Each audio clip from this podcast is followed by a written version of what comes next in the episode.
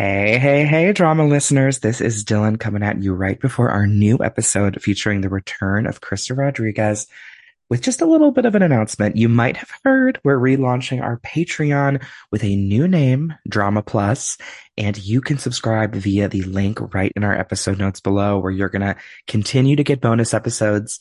We can promise two a month as well as Instagram close friends access and so much more. We are having a blast over there on Drama Plus, and you're definitely going to want to get on the action, especially considering all that we have in store now that we've celebrated our three year anniversary with this episode and some gag worthy things that are coming soon.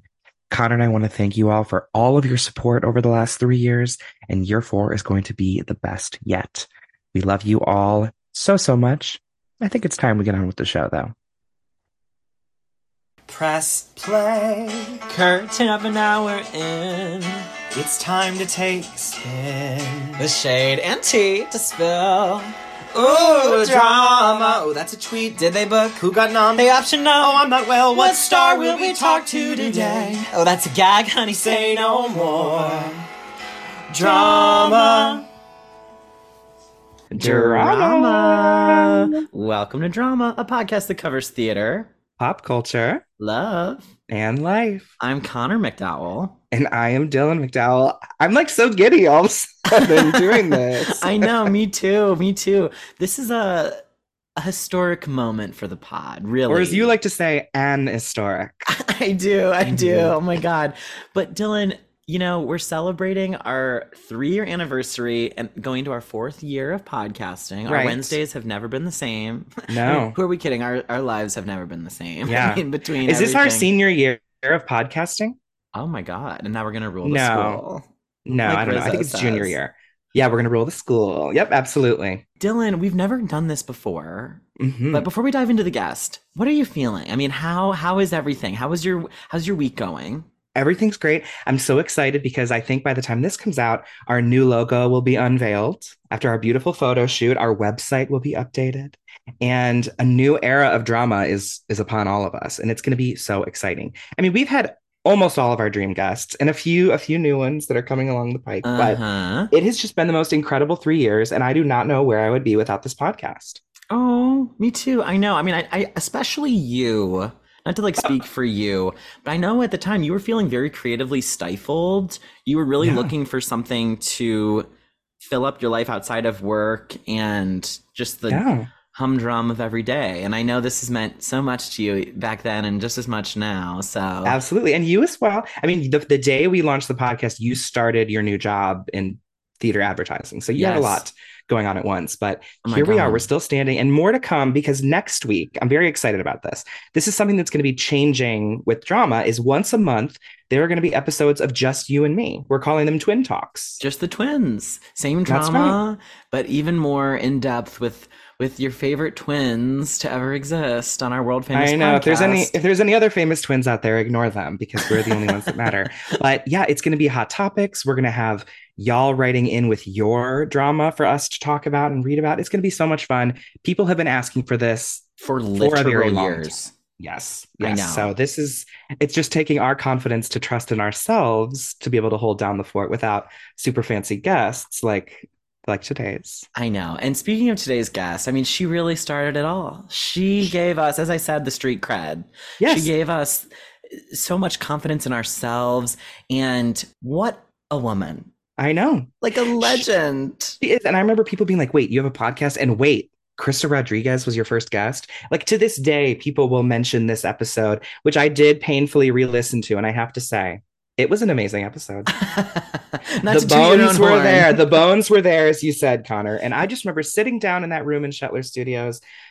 Krysta was about to head off to a matinee of Seared at MCC. Oh my gosh. It was a brisk fall day. And, you know, here we are, a global pandemic later. And I'm so excited to catch up with Krysta. And we all know how to use Zoom now. This is going to be amazing. I'm going to bring her in with a little bit of an updated resume from last time. Ooh, here we go. But I, I did leave some things out because, like I said, I don't want to retread old things. It all started with this guest in 2019 with the kindness, generosity, and fabulous conversation provided by Krysta Rodriguez. Drama kicked off in style. You'll remember we discussed the superstar's time as Ana Vargas on Smash, the Netflix series Daybreak as Ms. Crumble, and her theatrical career in Spring Awakening, not once but twice, First Date, In the Heights, Good Vibrations, The Addams Family, A Chorus Line, and much more. Since chatting about her play Seared, which she sat down with us before a matinee of, as I said, she received a 2020 Outer Critics Circle honor for her role. Ms. Rodriguez also starred as Meg in Hercules, was the leading lady of The Bitch Who Stole Christmas, a drag holiday extravaganza film, and appeared as Liza Minnelli to critical acclaim on Halston opposite Ewan McGregor on Netflix. She is currently bringing her talent to the St. James Theater as Cinderella in our favorite show of the season, Into the Woods on Broadway, soon to depart for the collaboration at MTC opposite Jeremy Pope and Paul Bettany. I mean, work. Please welcome back to drama, Krista, Krysta Rodriguez. Rodriguez. Okay, you literally were like, everyone knows how to use Zoom now. And all of a sudden I was like, oh, I don't know how to unmute myself. that was Good perfect. start. Good start. Good Oh, yeah. start. Hi, guys. Hello. How you Krysta, thanks for doing? doing this. Of course, I'm excited to be here. Welcome back to drama. I remember when you agreed to do this of your own free will and accord, you know, three years ago. I remember saying to you after we wrapped recording, I said, Why did you do this? Like, why did you agree? And you said, You're just nice guys and seemed cool. Yeah. Yeah. I mean, I, I like to support new ventures and and things that are um like you were saying in your intro, like something that can be a creative outlet for you and and um, you know, get you into a better headspace. I didn't know all of that behind that, but just Mhm. if you're starting something like this and putting together something creative, it's a real risk. So um, Definitely. I try to to help people out as long as well, I, thank you. I can. Yeah. I remember you when you first came on, you had said, you said drama, like you like how we say it. And Uh-huh. so many people texted us the day that that episode came out and they said, I literally got chills when Krysta said Oh. drama. Seriously, you know what else I remember? Daybreak on Netflix had just dropped, so so many Yeah. people were like, "Oh my gosh, that's so cool! You guys had her on. We just binged it over the weekend." Amazing. Yes, that was a crazy time. That was like I was doing Hercules and my show at 54 and Yeah. And Daybreak was coming out. It was just and then I, I got um Halston at that same time. So it was Yes. really, really busy and really ramping up. And then hmm dot dot dot. We all Yes. know. Wait, Well- so Halston was was that filming pre-COVID? Because I know it Yes. came out. Didn't it come out in Yeah. 2021? It did. So we were filming, we finished one episode in through February to March of 2020 and then had to shut down. And so we finished the rest of it in September through December of 2020 and then it came out May of 21. Wow! Wow! Wow! Wow! Oh my God. Well, I loved it. That was such a good show. I mean, you, Thanks. when you were cast as Liza, it's always a risk. You never know what someone's going to do. Oh. But you were so, you had her essence without being, you know, An impersonation, You know, yeah. impersonator. It was so good. Was that a choice that they had said during the auditions, or was that something that you just came to them with?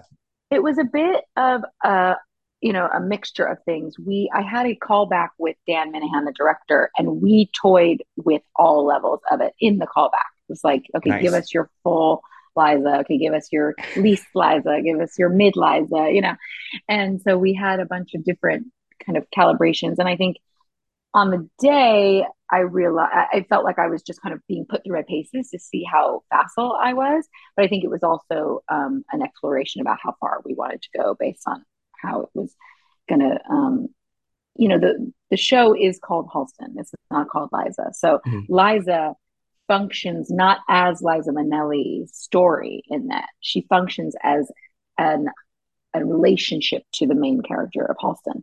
Mhm. So it wasn't as important for us to like be Liza as it was for us to be Halston's friend and what those behind the scenes relationships mean. Because Mm. everyone has seen the photos of them together. No one has seen the way they spoke to each other in in you know behind closed doors. So that was sort of the what we wanted to find. So it was a little bit of just a gradual decision. Also, I'm not an impersonator. I don't know how to do an impersonation. You know, I could I could try to be the most caricature of it, but I'm not going to be able to get like a bang on SNL impersonation of Liza at all. So, the Kristen Wiig. right, that's a benefit of having a you know being an actor and having that tool at your disposal, which is trying to find the essence, like you said, or the ways Yeah. that you know, she needs to have that emotional life. Gosh, it's funny you mentioned that it was kind of about their relationship and we didn't know what it was like behind closed doors Mhm. because thinking back on the show, I don't even remember if you had scenes without him. Like I can just No. remember you having such a lovely, affectionate bond with Yeah. him on the show. And you're yeah, you're right. I can picture you you like holding him or sitting at dinner with Yeah. him. Or, you yeah, know. we're always like wound up in each other, and I almost don't have scenes with other anybody else either Mhm. because my function in that narrative was he was very hard to work with and very temperamental Mhm. and had all these problems, and I was sort of the emotional life to say he can open up. This is actually the love story. It's not him and Victor. It's not him and you know and and um, Ed. It's him and Liza and how and her husbands. You know, it's like Oh, yeah. they have all these things sort of going around them, but the real love story is is the two of them. Now, did did Ms. Minnelli reach out? Did her team reach out? Did what was the storyline there? No, um, uh, Ewan wanted to have a discussion with her before because she's notoriously very protective of Halston Oh, and his story. okay. Um, and so he had a lunch with her, which I only know the details of which he decided to share with me, but it seems like it was really lovely and loving, and she fell in love with him, which of course who wouldn't? Um, he's the greatest, and he fell in love with her, and they just had a really nice special connection. And that happened all before I had joined on to the project, and it felt to me like my due diligence wasn't to her and her and I didn't want to feel her need to like give me a blessing of any Sure, kind or sure. like you know feel okay with this story being told um that isn't her that is a fictionalized version of her that helps Halston's story move along Sure. so we we um I opted not to sort of contact her about it and um, I don't know if she saw it or anything I yeah. for me no news is good news I'm I'm happy You've been in this business long enough to exactly exactly I think I would have been the same way as you. I mean, that's quite an undertaking. Are you a big Liza fan? I I was a huge Liza fan but I I was an uneducated Liza fan Mm. You know, I was a Liza fan in which we were we all are to these like greats and these exceptional women but I didn't have a breadth of knowledge of her work before I encountered her which was what really deepened my love and adoration for her and and that's why the sort of caricature thing was just off the table from the beginning because when you look at her performance they're very grounded. They're very minimal. They're very small but they're visceral which is what I respond into as a young person with her performances that they come from the bottom and out the top. You know there's Uh-huh. no there's nothing that's not completely from from your toes to your Mhm. fingertips. And so that's why it's an easy thing to start mimicking because it's so um, it encapsulates the whole thing but it's actually quite subtle and small um, this is just me nerding out about you know all the research that I did about it but um, no, I love it. so I became an even deeper fan knowing that, you know, her performances and the way she was living her life up until, um, you know, she kind of started doing more cabaret performing was really simple and very actor focused. hmm Oh, that's so cool. Amazing. Okay, listen, we've we have other things to touch on as well, but we do always like to ask our guests, as we asked you all those years ago, are you well? I know that you you said you're in the midst of a move. Yes, I'm in the midst of a move. I am well. I'm also in the midst of double duty, uh, which is a whole other thing. And I, you know, am doing Sondheim, which is very difficult. uh, and Which you haven't been known to do. no, I have not been known to do. Just West Side. Um, just West Side, and um, I did do. I was involved in the workshops of the Merrily uh, production that the Fiasco Theater did at Roundabout a few years ago. Oh yeah, we saw that. Um, Yeah, it was So great. that was I was I did um, Beth in those workshops. Oh, so okay. that was my first real experience with like doing Sondheim. And Mr. Sondheim came to see our Oh. presentation, which was very lovely and, and really liked the production. So that was nice. But yeah, no, I, it's not been something that I've been kind of preparing for, certainly. um, and I didn't really know Into the Woods at all before I started this. So um, I'm that has been a huge undertaking, one that I felt ready for after having seven years away from Broadway, Mm. which is crazy. Wait, that um, long, really? Yep, Spring Awakening Revival was Yep. Gosh, Yeah. you, you you feel like one of those people who you're just like always in something. So I'm just always like, oh yeah, yeah, she's she's been on the stage all these years. But No. wow, wow, wow, wow. Yeah. Okay. So I mean, of course, I did Seared and and Hercules. Those you know, those were at least theatrical things, and I had done Yeah. some off Broadway plays. But um, but yeah, as far as Broadway, it's been seven years. So I was like ready to come back to that work.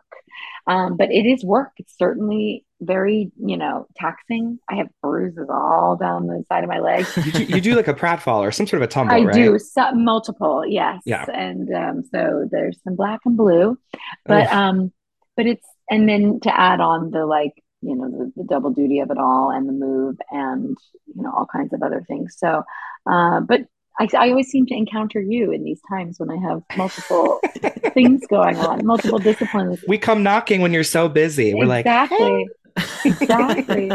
um, but you know, I thrive in those situations. I like I like Mhm. having too many things to juggle to a point. What inspired the move? Um, a couple things, but um, I'm I'm entering into a mutual cohabitation with some friends. Oh, cool. Um, I was living alone, and I think the pandemic was, you know, enlightening about how important community is, and I Yeah. think COVID is still really um, threatening that community Mhm. in general, especially if you're on Broadway, you have to be so careful about COVID because it's such a big, still such a big deal um, in the theater. So it just felt like an experiment. So that's what prompted the move is to That's so what it's like awesome. to to live with your family, your chosen family. Yeah. Oh, that's so awesome. You know, Krysta, but we will get back to Into the Woods, but I don't want to say that Smash has been over discussed because I do think that when we talked about it, not that we were groundbreaking in our episode, I feel like everyone has been talking about Smash. It, everyone Yeah. started a Smash podcast during the the pandemic, and everyone's been tweeting about it. I think Playbill during the pandemic did like a live tweet and watch along with each Mhm. episode of season one in early pandemic. God, we were so desperate for anything. content. anything. But it has somehow gotten more popular since the last time we spoke. It's been over 10 years now. And one of the songs is going to be in Some Like It Hot. It is truly, It is. I didn't Yeah. even know that. yeah, Oh Let's Be gosh. Bad is in it. Do you remember that Mhm. one? It's a hit. I mean, it's great. Hell, It's a of course I bombshell. it. A bombshell Yeah. tune. Yeah. Well, I'll tell you this. There's also a Smash workshop occurring. Oh, right.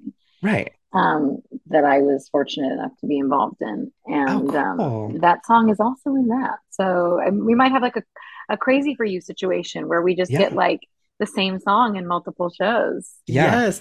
Wow. Okay, wait. I Can you say anything? Can I you say anything? I know. Okay. Nothing, nothing All at right. all. There was a video Marc No. Shaiman put to, was it Marc Shaiman? Marc Shaiman did, and we were like under strict orders. So when that came out, we were like, "Oh, everyone can know we we, we at least this occurred." Like to us, it was like the cloak of night. We had to be like brought into Forty Second Street Studios, and nobody could speak of what it was. So That's now so that it's out there, I, I can at least say what he has put out there, but I don't Yeah. feel like I could go beyond that. We saw Bonnie Milligan belting. Oh, yeah. Uh-huh. We saw Bonnie Milligan Doing belting. what she I- does best. Exactly. Oh, yeah. Oh, yeah. It's Have you gotten to see Kimberly Akimbo? No, not yet. I mean, the the the Into the Woods of it all came up so quickly. It was I had like the the meeting, and then I started rehearsal in a Oh, week, my God. and so I was suppo- I had tickets to Lea Michele's first performance in Funny Ah. Girl, and it happened to be my first Yes. performance of Into Yes. the Woods. So I we were supposed to get go. We saw Yeah. you. So I think was that that week, Connor, that we saw. Yeah, we Krysta? saw we saw like the first Thursday you ran. Oh, so yeah. was that the tw- the Oh my eighth? gosh. Eight. That would have been in the eighth. Okay. Mhm. and you were fabulous, Yeah. of course. Oh, And then we were supposed you. to see Leah that Saturday, and she got then she got COVID. COVID. Yeah. Ah, but we're going. We'll be Yeah. seeing. We'll be going at the end of the month. So I can't wait to see Kimberly Akimbo once I'm settled into hopefully, you know, some more time because I'm excited. Everyone loves it. And Steven Boyer was in TV, he and I were in a TV show together. Oh, yeah, was it Oh. trial and error? Um, trial and error. Okay. Okay. Oh, he's great in Kimberly. You're gonna Yeah. love it. You're gonna love is. it. Okay, great. Wait, okay. You've just mentioned a few different things that I'm so curious about. I know. But you know, uh, when we saw you in Into the Woods that first week, Krysta, I was so taken by something, and I hope this isn't like weird to ask, but your singing voice is so clear and so strong and beautiful, and your speaking voice is kind of you got a little rasp. It's so Do people ever ask you Mhm. about that, or do you, is there like, are you all right? Yeah, like voice teachers get up in my grill about it. I don't know. It, it's always been that way. I've always had sort of a rasp. Yeah, I don't know what the the difference is. I think it's just I speak kind of on. I just like lazily speak, whereas when I'm singing, I'm maybe a little more focused. But you are a California yeah, I girl. got a little- got a little bit of that vocal I'm a California girl. I got a little bright. oh God. um yeah i think it's like yeah every voice teacher every like speech person it's in fact it was one it was an, it came up as an issue when i was doing first Hmm. date because i was only singing like two and a half songs and i was like oh this is gonna be easy but the speaking for 90 minutes straight and then the like stage dooring after and the you know the all the the press and stuff that goes along with Yeah. it i was losing my voice all the time Huh. so my speaking voice is not super sustainable. I Yeah. guess, Well, doesn't stop me from no, talking. good. I'm glad. I'm glad. Otherwise, we wouldn't be here right now. But listen, you were absolutely incredible, feisty as Cinderella. I think that that rendition of Cinderella is she the bad Cinderella, not the you know bad. Cin- yeah, I know. Seriously. um, you you absolutely nailed it, and I I have to say it was a bit of a oh my gosh, Kristen into the woods. It was Yeah. sort of a surprise casting, but you absolutely nailed it, and I I love what this production has gotten to do. We've seen people show different shades of their career. Um, do you have Yeah. a favorite moment to do each night? I do. I have a quite. A, I have a few favorite moments, but um, I really enjoy doing "No One Is Alone" with Katie, who plays Little Red. She and I really have a nice connection, and I feel safe and and ha- have fun with her. Um, I love doing the breakup scene. Spoiler alert with Gavin. you know this this production is so um unique like you had mentioned Laura there it's the business model is just like load in people for any amount of time that want to do this it's sort of like a they know they have something people want to do and we want to do it for a certain amount of time or whatever so gavin was gone you saw i'm sure you saw andy if We you were there early on so Andy rehearsed with us and went in with us. And so then Gavin comes in 10 days later with an entirely new cast, essentially. And basically has to have a put in to his show, you know? Uh, and I am just, I will always be impressed with how he was so malleable to the things that we were doing.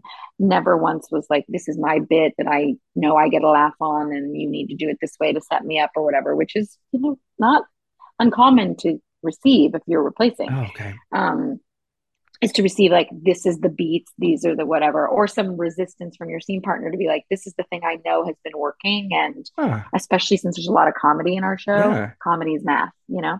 But Gavin was willing to just like throw out the book and start again, and so he and I have a really good time doing that scene um, together because Yeah. we just try to riff on how we're feeling, how the audience is feeling. You know, is it more funny? Is it more emotional? Is it more angry? You know, Yeah. there's a lot of fun stuff in there. So I, I wouldn't say that that's my favorite part to do because honestly, it's hard. It's Mhm. like my show gets hard after the after moments in the woods. Okay. Like once the baker's wife is gone, hmm it's now Cinderella's like emotional arc Yeah.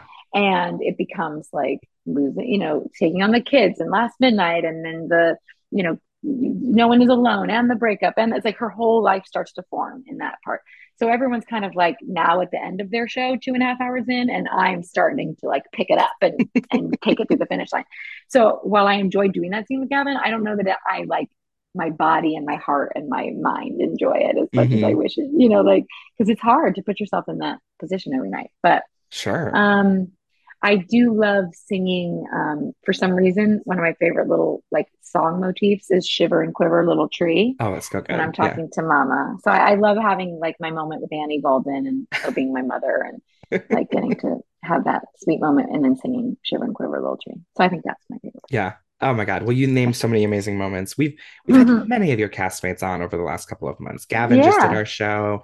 Um, we had Kennedy and we had Jason and Forbach. We had Mm-hmm. Um, Julia Lester, who you obviously missed. but- Fabulous, fabulous. Mhm. But Katie is also terrific. Now, I think I Mhm. was listening to on another podcast, which Krysta Mm-hmm. doing another podcast, Um, and you said that you saw the City Center Yeah. concert. Yes. Ever think that you'd end up in the show? No, I didn't. However, it was the first time I saw the show and thought I could. I think I have something to offer to this. Wow. And was it Cinderella? It was the first- you were like, It was. It was. It was Denée's performance of Cinderella was very, um, and I don't know her at all. We had never met. We just met for the first time the other day because she's coming in to finish out the run. And I just remember seeing it being like, oh, this is actually a woman. I'm respond I respond to women and Mhm. their complexities. And the baker's wife always sort of gets the glory of being the complicated woman. Mhm. But Cinderella is also quite a complicated, messy, like makes bad decisions and has to live in the consequences and stuff. And I, the way I saw it portrayed, I thought, oh, there's some guts here that I have not been informed enough to to know before because I hadn't seen the production before. Yeah.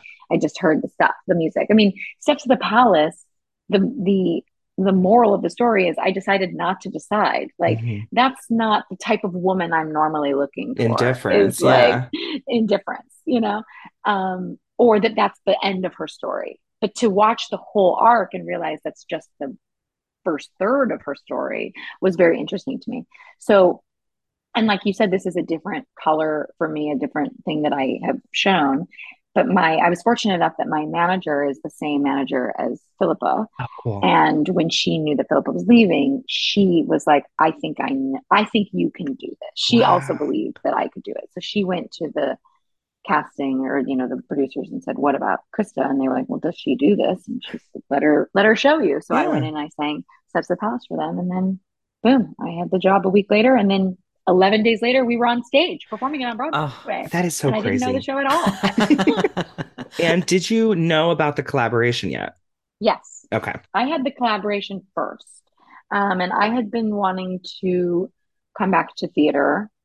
I didn't know on what terms, and some things were made available to me, and I just they didn't feel right. And then there was something about the collaboration that spoke to me. It's a very small in in you know in a lot of ways part. It's short. It's one and a half little scenes. Mm. Um, it's it's like a total of like twelve pages of the whole script that I'm involved in, and um, it's but it's consequential, and there was something about it that felt like I wanted to take on this character, even though you know it, it's maybe not the kind of role that I would do normally. Um, Yeah.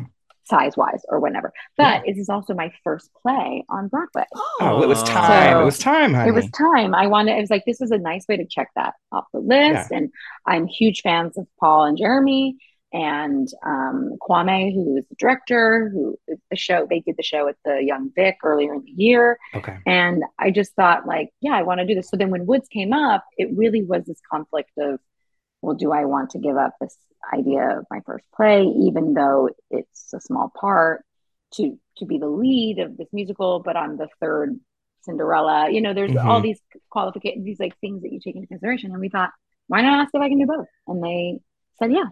So um Thank here we are, goodness. doing both. Thank Thank Mhm. goodness. And that's a shorter run too, right?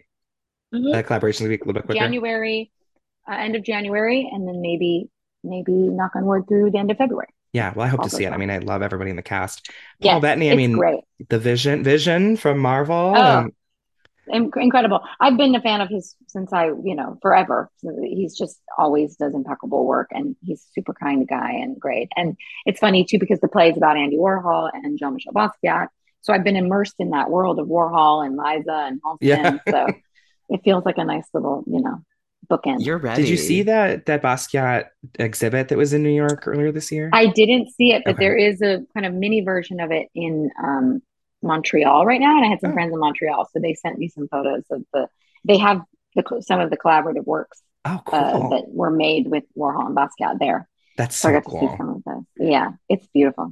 Okay, so this time of year, a year ago, you were doing the Yeah. Spring Awakening reunion concert. Yes. Oh my gosh, and that was a year ago. documentary. I know. Can you believe? I mean, what a treat. Was it as much of a treat to you all in the cast as it was to us as longtime Guilty Ones fans? And also people who were, have just been so fascinated by each and every single one of you for the last, you know, 15 years, whatever, however long. Yeah. No, it was such a it was wild. Like we we started the process of thinking about doing it a year prior. So it was like December of 2020 was when um, Lauren came up with the idea and they were kind of putting feelers out. You mean Lo- Lolo, right? Doesn't she go back? Lolo, Oh. yes. Oh, right. um, and everybody immediately um, signed on. Everybody across the board, entire band, entire creative team, entire cast, like everybody said yes. And so in January of 21, we had a Zoom meeting with everybody, and it was the first time we'd all like been in the same atmosphere in 15 years. And now I, I was like shaking the entire oh. time. There was something about it that was just like, this is electric and and exciting and scary and like nerve wracking. And look at all of us, and we're most of them are have children now. I mean, it's just like, but here we all are still, and and we were really struck with how lucky we were that most of us are still around, and most of us are still, um, you know, that we we did lose a member of our team, um, our associate director, uh, B. Terry, okay. but um, beyond that, you know, we're all still met, and how grateful we are to be able to have this moment because in the next five years that might not yeah. be the case or and then you know so it was really special. And then it was just like then it was the reunion and then the reunion turned into the documentary and then the documentary turned into the premiere of the documentary which then turned into the tony performance. It was like all of a sudden we were in spring awakening again. It was so wild. Everyone got hotter over the years. It's crazy. I i, I think so. Yeah. i did you know we were all very like nervous and like you know, but but there is something about that documentary, and I'm glad you brought that up. That you know, I have, of course, we're all trapped in nostalgia sometimes, yeah. and the idea of like, oh, I was younger then, and I was better then, and I remember watching that documentary, being like, oh no, that girl was a pipsqueak, like she had no idea what's going on, um, and I'm so grateful to be me now. So it was a good, and to encounter these people that I knew when we were kids as adults has been really gratifying to like meet their children and their spouses and and um, meet each other in a more solid and secure place in our lives than we were then and that's been really nice. that's beautiful that's, it really yeah. came across too in the doc i mm-hmm. mean i had such an emotional experience watching it i almost feel like mm-hmm. spring awakening that time in you know like the late the late two, 2000s before the 2010s yes. feels like the end of a of an era in in many ways like mm-hmm. social media came came a came a knocking right. right. after the way we yeah. access mm-hmm. and engage with art and performers and the community in general changed yeah. forever so it almost feels like we just got access to this this this yeah. moment in time and was it an emotional right. experience for maybe this is a silly question, but was it an, ex- an emotional experience for you to actually sit down and watch the documentary? You know, it. I will, to be honest, it wasn't hmm. an emotional experience. It was an out of body experience. Ah. There were times in that documentary where I went, "Wow, that's so cool for them." Me, me, I was there. Like it, it, there's a distance there when you're watching your story be told, and you know the documentary is excellent, but really focuses on very specific stories. Yes. So when you bring in your own experience to it, that's not necessarily being reflected in the thing, it doesn't necessarily feel like the emotional trajectory of the of your experience of it. Yeah. You know, but it felt good and it felt like we I felt proud. I felt very proud to be a part of it. I've always felt proud to be a part of it.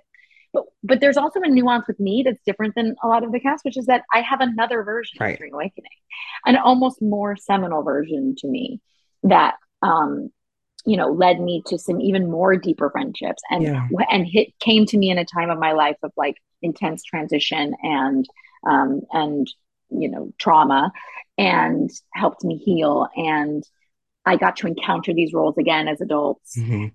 And you know all of the like I I've had two very different experiences of the show, but each one equally life changing. So to then put on the documentary to see like, oh, this is this is someone's version of their experience of that. And I and some of that is my experience and like the stuff about going to the farm and all of yeah. that. So nostalgic and very emotional. Mm-hmm. I loved that part. but, but another part of it is that, you know, that yeah, we all had other things happening in our lives that speak to our experience in that show. Mm-hmm. So, yeah. That's totally fair. I mean, you spoke at great length in our last episode about how you were in chemotherapy at the time of starting Yeah. the Deaf West production. I think we need a, another documentary, Yeah, we do. maybe a docu Yeah. series about the Deaf West All- production. just all spring Yes. awakenings. Yeah. uh-huh. I mean, we've had quite we've had quite a few of those cast members on too. I mean, your bestie Andy That's was on the pod at one point. Yeah. and- Were you shocked watching the doc when Lea was like, John took a lamp up to my vagina to take a look? Were you? No, no, not shocked at all. Not at all. Um, you know, they, we literally watched them have you know simulate sex every Yeah. night with our faces up in. right. It, there was really no, there was no um, separation between any of us, and like that was, um, yeah, they're very close. They've always been that close, and that was just like bound to happen with that show at that time with those people Yeah. and that with that like energy and um yeah. So i think yeah no no not surprised in the least. And i i think she'd do it today. You know, to- we, we, we would all you know. I, we I have an experience of because I this is just a random story that I thought of, but um, it. when I would go on for Lea, I didn't do full nudity. Okay. That was like part of my my Respectful. contract that would be that. that would be my Mhm. contract too. So I totally get it. I Yeah. totally get it. um so basically how we would we would solve the issue is that like he would undo my blouse he would open the side of it and look in himself and then put his hand over my breast and then so all you would see was his hand Mhm. on my on my breast um, with the dress still open but um, the first time I went on, Lea got sick at half hour, so I had to go on at half hour, having had no rehearsal, like never once done it. And I'm on the floor of of Jonathan's dressing room, like with my legs up in the air, with a stage manager sitting in front of us, going, "Okay, now you untie the blah blah blah," and and him, I was, I'll never forget, and we talk about it all the time. Him with his like face over me, going, "I'm gonna undo this now. I'm going to look at you now," and it was like, okay. He's like, and do I have permission to look inside your Oh. shirt? You know, and I'm like, yes. And so he did, and we did it. And so we used to be like, he's like, I'm the only one that's seen your right boob. That's so cute. Oh my god. Very sweet. So like, yeah, these these conversations were having to be had around this stuff, and you know, Jonathan's just the greatest person to have encounter that before the conversations were even, Yeah. you know, had in that Like, way. was there even an intimacy person as a part of the No. team at that point? No, No, no, that's no, not even close. No, not even that's close. so Yeah. interesting. Is the Spring Awakening group chat still active? It is. It's less active, and frankly, I'm happy about that. A group chat Oh, just makes my eye go twitchy. I know. Um, but we have we've splintered off too, and like I've gotten to reconnect with some of the people that I wouldn't normally have, who have now become more closer friends. So I'm happy to be having those chats as well. That's so but yeah, the group chat is for things that involve all of us, Yeah. which is now that we're not involved all the time or are, are less. things. Yeah. Aw, Well, thank you for love it. indulging us. It- we we wouldn't be an episode of drama if we didn't talk about Spring Awakening once. It's become a Oh, theme. yes. Very early on, people Of were course. like, "God, you guys talk about Spring Awakening every episode," but it's Yeah. just Well, it was such a ring of keys moment for us. yeah, Of course, yes. of course. Speaking of, it's become a, a very um, thematic part of our podcast. People really they Mhm. use it casually, whether we didn't coin it, but you know, everyone knows what it means. Yeah, of course. You told us about Annie. You told us about the Great Equalizer, and you even said to us, "You should keep a tally of how many people say Annie, like they do with Meadowlark Annie. at 54." Do we you- lost count. Do you we have fully lost count. Oh. It has been, Chris. If I have to hear about it again, if I have to hear about it again, my God. But I told You you. did. I told you did prophetic. Ruining lives since 1977, I say all the Damn time. you, Andrea McArdle and Sarah Jessica Parker. Yeah. mhm, Um, mhm. do you have you had a moment that has sort of reignited your love of the arts in the meanwhile a new ring of keys moment you know you mentioned things might have come your way that just didn't feel right or you know Mhm. i think we all kind of got a little burnt out during the pandemic of things was there any sort of moment live taped recorded virtual old records you found anything that might Oh. I mean, I have so Yeah. many. I could go on and on and on. So I'll try to keep it keep it brief or narrow it down to a few. Um, as we're talking, I I, I would re- be remiss to say that if I didn't say that Spring Awakening was also one of those. The original Spring Awakening for me was a a brand new kind of Ring of Keys Mhm. moment, which is one of the things that the Annie thing taught me was like a girl my age can be on stage and like right can be the focus of a show. similarly, Spring Awakening did a, a girl my age can have a show with real stakes, can have uh, you know, a, a, situation that's not just at my locker talking about boys or like, you know, just being there to be a foil to the adults. It's like this was our this was our Lord of the Flies. Yeah. Like we were we got to be in charge and and um and still have all the stakes that you want in the thing. So that that really changed my my life in that way. Um that. and then I would say I had a I had another my ring of keys moment would be again like uh, this was earlier than the pandemic, um, but right around when I was doing what we're up against. Before yeah. that, I did a show. I mean, I'm sorry, I did Seared. I did a show called What We're Up Against, which was uh, my first Teresa Rebeck play that mm-hmm. I did. And um, up until that point, I had felt like I was starting to get into these roles where I'm like the smartest person in the room. Like the woman is always like rolling her eyes at the men who are just like behaving badly. It's it's very much that like King of Queens mm-hmm. wife sort of. Come on, Leah trope, Remini. The Leah Remini. yeah, the Leah Remini. Um, and also that like you know Kevin Kevin can F himself, F yeah. himself show that came out you know uh-huh. uh, about how like that woman is just not interesting and they don't let her be exactly. And I started um, I started like and this might I don't know how this will sound, but like I started if a if a role would come through and the first description was beautiful, I would mm. say no. I would just pass on the part. If it was just like, you know, whip smart, beautiful, I would say mm. no. Because I'm like, if you don't have m- more to say about your character, then you won't care about her as much as I care about mm. her, and you won't write for her well enough. That's like yeah. A, for like a TV show where you have to like let somebody go on an arc. So it was just like an experiment of mine through a few years where I just was like, if it says beautiful anywhere in the description, or if it says like hot or like whatever, I'm not interested. So the casting descriptions will say that? Oh yeah, for women. Uh, oh, my, oh god. my god. Okay, I had. I mean, I'm obviously not an actor, so I would never have known that. So no, you'll get a you'll get a breakdown. Like I'll audition with my male friends. You'll get a breakdown for male. It's like still grappling with the death of his father, you know, rugged and love, you know, he's, you know, he will always be afraid of ghosts under his bed. Like you'll just get this huge, like minute description of like his favorite color is yellow. Mm-hmm. And then it'll be like, you know, Kara, gorgeous, mm-hmm. 26. And that's it. That's all you'll oh get. Oh my God. Or like girl next door doesn't know how cute she mm. is, you know, that kind mm-hmm. of thing. I'm like, I want to play the woman who knows how cute yeah. she is, frankly. I'm sorry. Um, so it just started becoming this running theme. And of course, it, it occurs in a time when um, me as a woman was changing. I was, you know, now I'm early to mid 30s. I had gone through breast cancer. A lot of things had like changed about my body. And you're grappling with you you know on the one hand of course you want to be hot. You want people to say you want to get cast as the beautiful woman.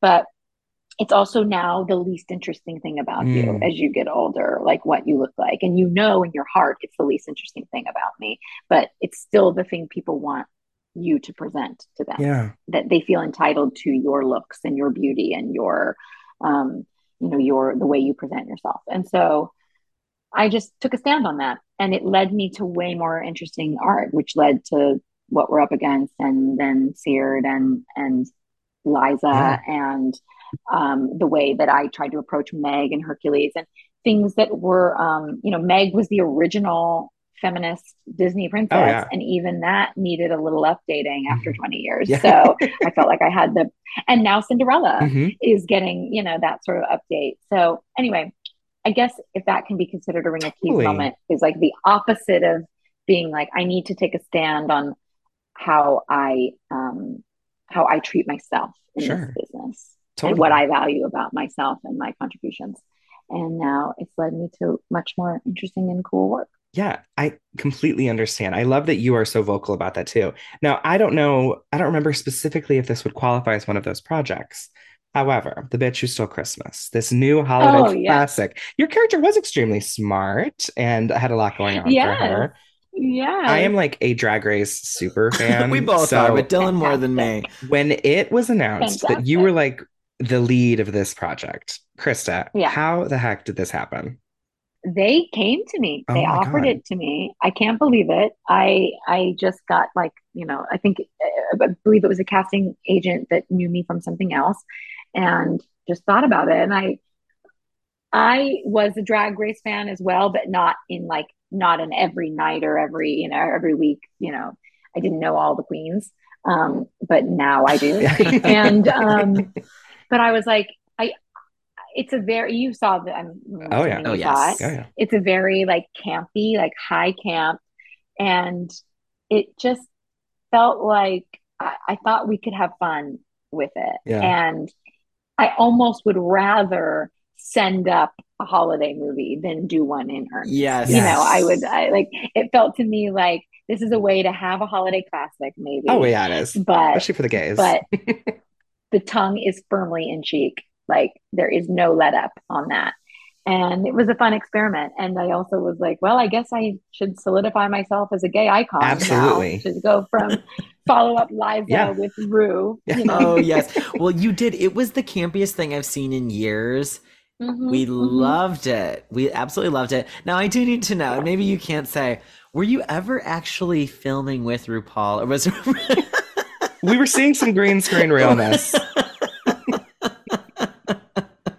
There was a couple scenes. There was like a, a few things where we were in the same room. Okay. I love it. I love it. which was very like the um the scene of us slapping each other on top of the Christmas tree. Oh, yes. That we were in the same space. Okay, I wasn't sure. I wasn't was- sure. The finale. That one, but the- Yeah, when y'all were in the yeah, no, that no, we were so. not in the same so. place. Yeah, yeah. No, and the opening scene, we were not in Yeah. the same place either.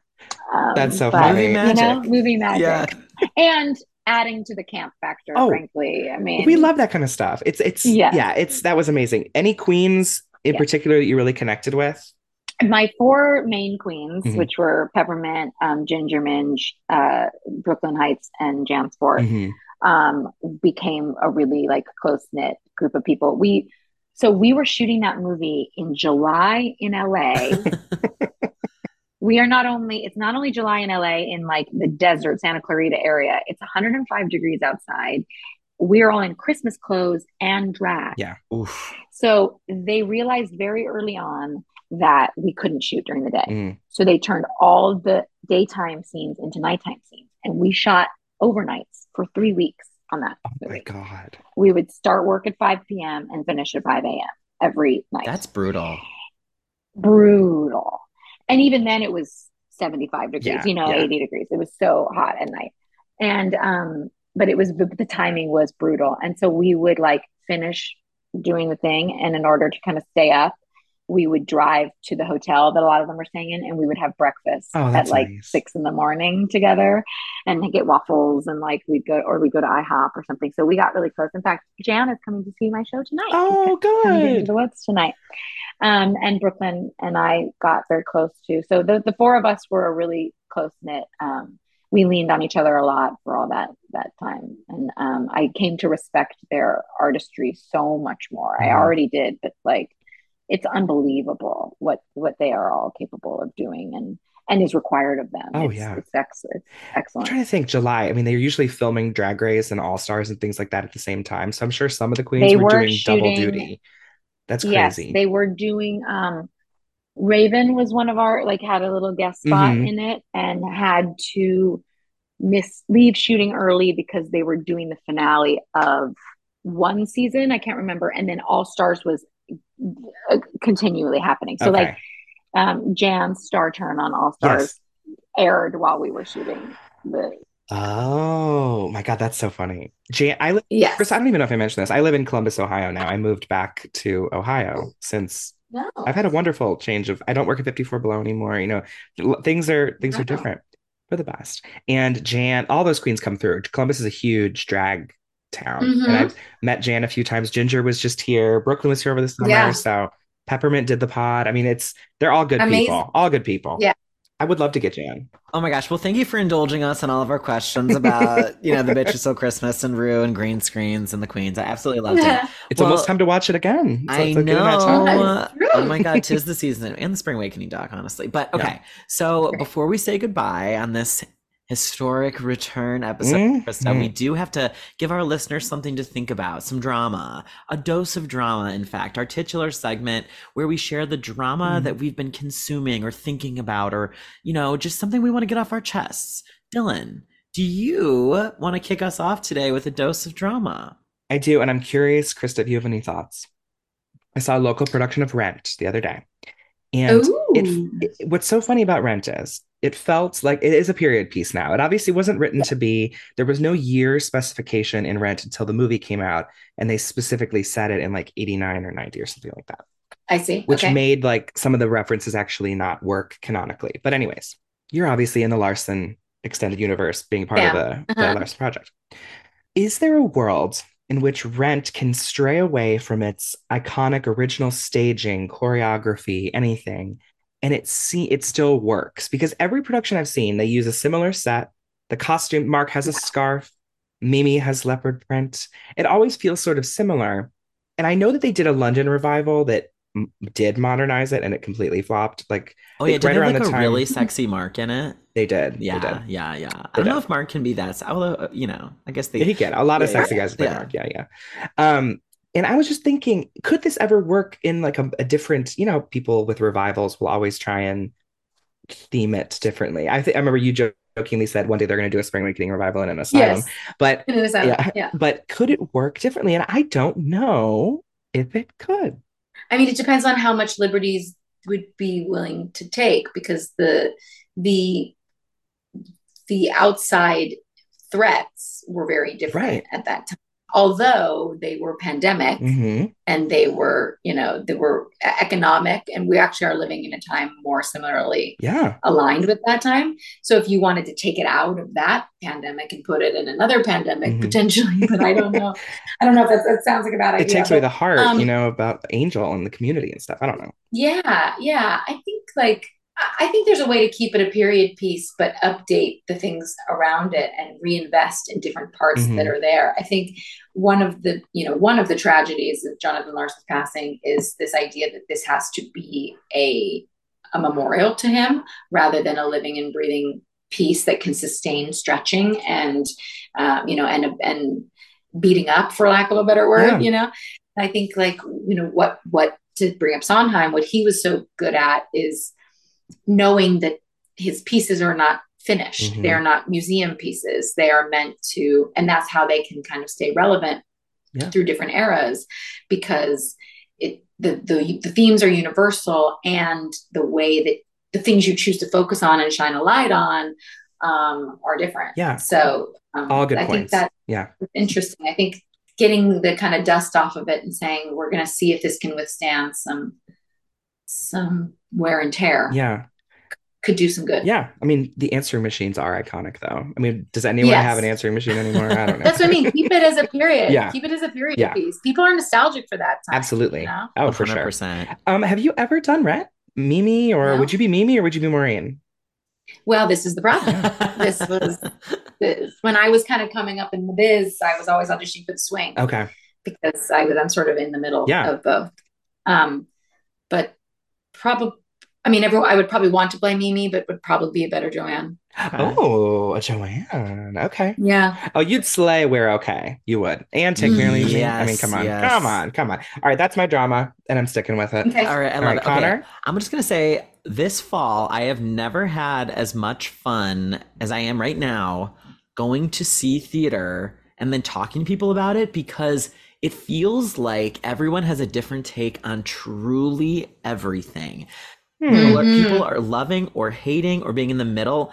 And I, I don't know if maybe I'm just recognizing it now because it's the first like sort of robust theater season we've had since the pandemic. But oh my gosh, I'll go see something on a Tuesday that my coworker saw on, you know, Sunday, and we both have completely different views. And it is just so fun to talk about. And that's part of why I love doing this podcast and being in the industry is because I love that we all can ha- see art and it can mean so many different Mhm. things to us, whether or not the content sticks out to us as good or bad, or the performances are good or bad, or the way it made us feel. It, it just is so revitalizing to the soul. And I'm just, I'm I'm almost more excited to see things just so I can talk about them with people. So Hmm. I guess the drama is just that I am fortunate to be in New York in this time, and it really feels like a really exciting theatrical season. Like I saw a little life at BAM a couple weeks ago, Mhm. and I loved and hated parts about it. And it's that is the most fun type of art to talk about with people when you can Yeah.